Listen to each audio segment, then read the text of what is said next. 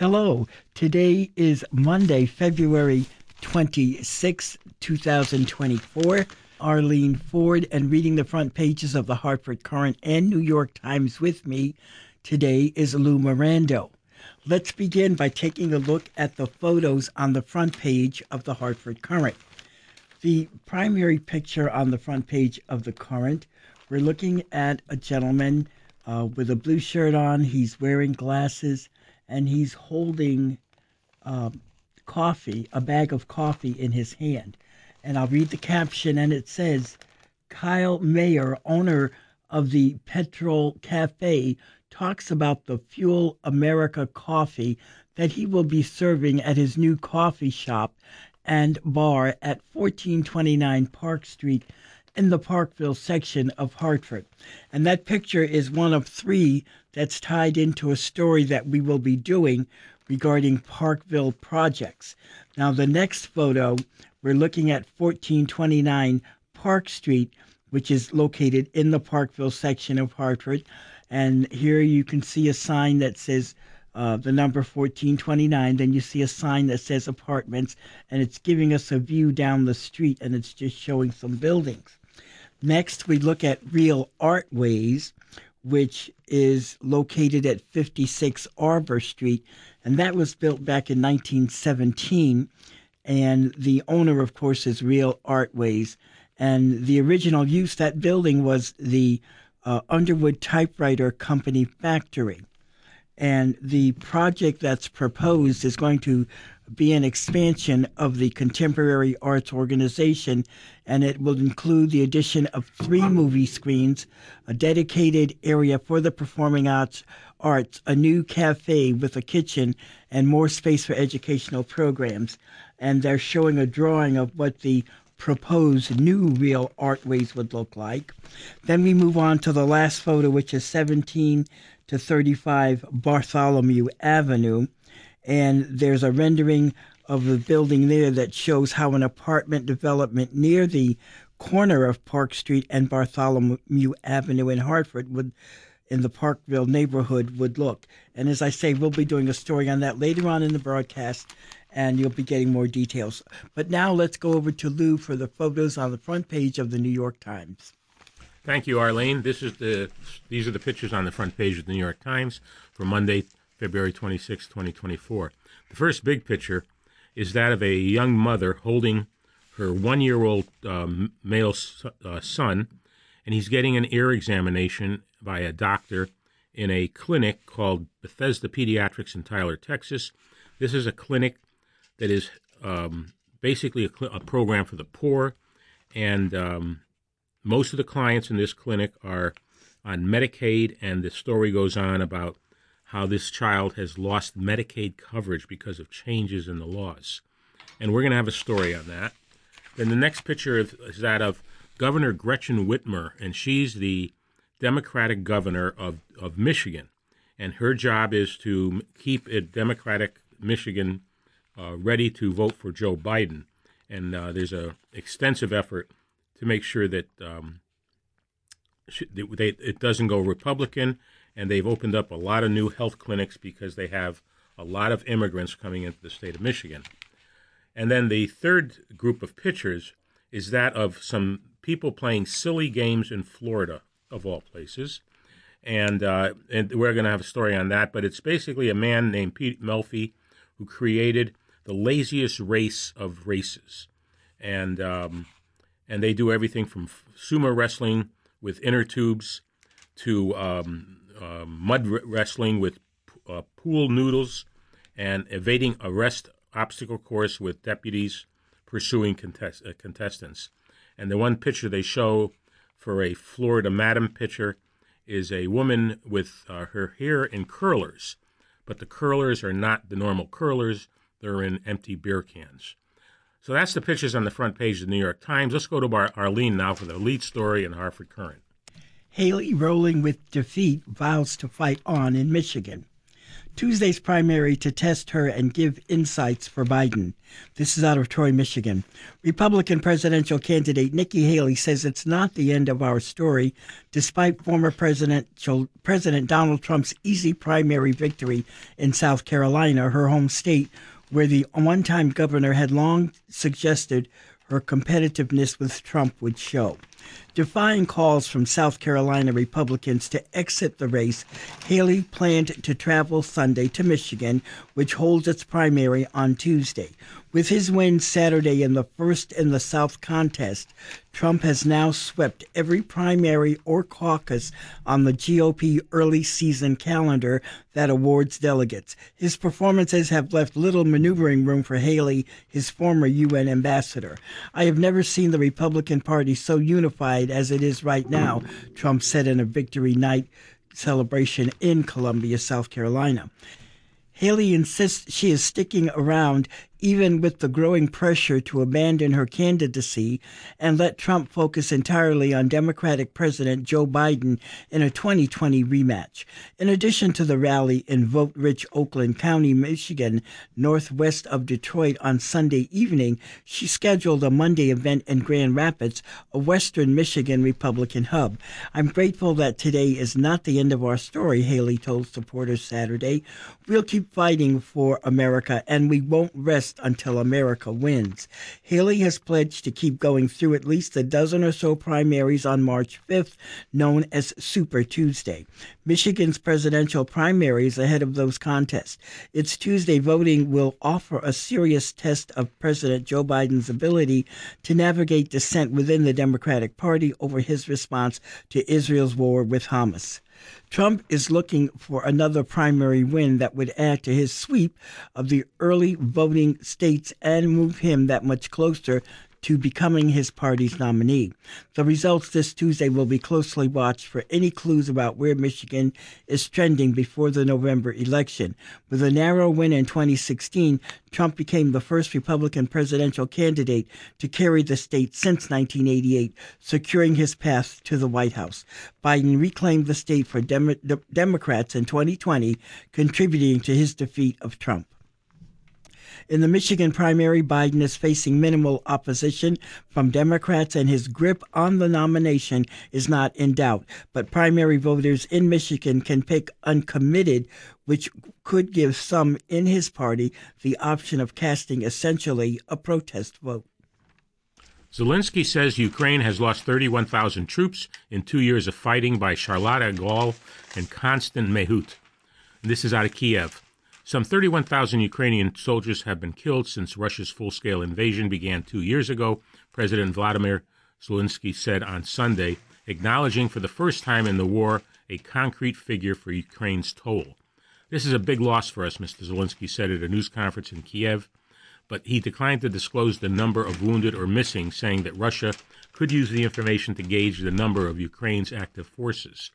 Mr. Zelensky tally could not be independently verified. It depends sharply from estimates by U.S. Sol- U.S. Uh, officials who this past summer put the losses much higher, saying that close to 70,000 Ukrainians had been killed and 100,000, 120,000 had been wounded.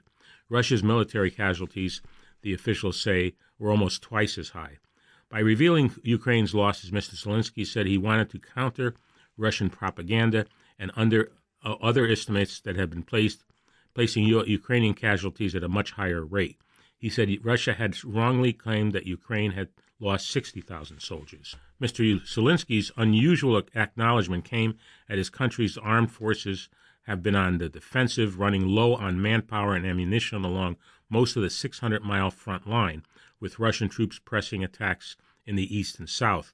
A week ago, Moscow captured the city of Avdiivka the Ukrainian stronghold in the east, and its troops have been slowly pushing westward in recent days, trying to build on their momentum in the area. Ukraine's top general, Oleksandr Zaluzhnyi, said he had ordered his troops to withdraw from Avdiivka to preserve the lives and health of the soldiers, which he described as the Army's highest value. The president, a comedian and television presenter by profession, appeared relaxed and positive, turning serious when talking of civilian suffering and military casualties, but he was more light-hearted and would break into English at times when speaking directly to journalists. When asked by one reporter whether he would answer a call from Putin to his cell phone, Mr. Zelensky quipped back, I don't have a cell phone, drawing laughs in the conference room. The president was also asked about a poll showing that an increasing share of Canadians, about 25%, thought Ottawa was giving too much money to Ukraine. So 70% said you have to give more, he answered. The only time Mr. Zelensky appeared uncomfortable was when he was asked about his removal this month of the Popular Army commander, General Valer- Valery Zaguvy, and the appointment of General Zhutsky as his replacement. The president declined to talk about an internal matter and added that further decisions would wait until the new command had fully reviewed the situation on the battlefield and in the armed forces. Man's irregular heartbeat kept worsening. UConn Doc did cutting edge procedure that's helped a lot. It is a common form of irregular heartbeat, but it can cause a stroke, and for many, there are no symptoms. But for Pete Delisle, the symptoms of atrial fibrillation, or AFib, were all too obvious, and they were severely cramping his style, especially with two young grandchildren. About two years ago now, I started to suffer a real debilitating series of episodes with AFib, where my heartbeat was very, very irregular and sporadic, said Delisle 74 of Torrington. And so I suffered all the classic symptoms of fatigue, of weariness, dizziness, elevated heartbeat, not too much shortness of breath, but all of those things combined caused me to feel just cut literally out of gas. Couldn't walk a hundred feet without having to stop and kind of collect myself, he said. I found myself relying on a cane to ensure that I had an appropriate third point of balance. This is a man who teaches executive education at the University of Notre Dame and the University of Texas, so he's often on airplanes. Walking from one gate to another was wearing him out.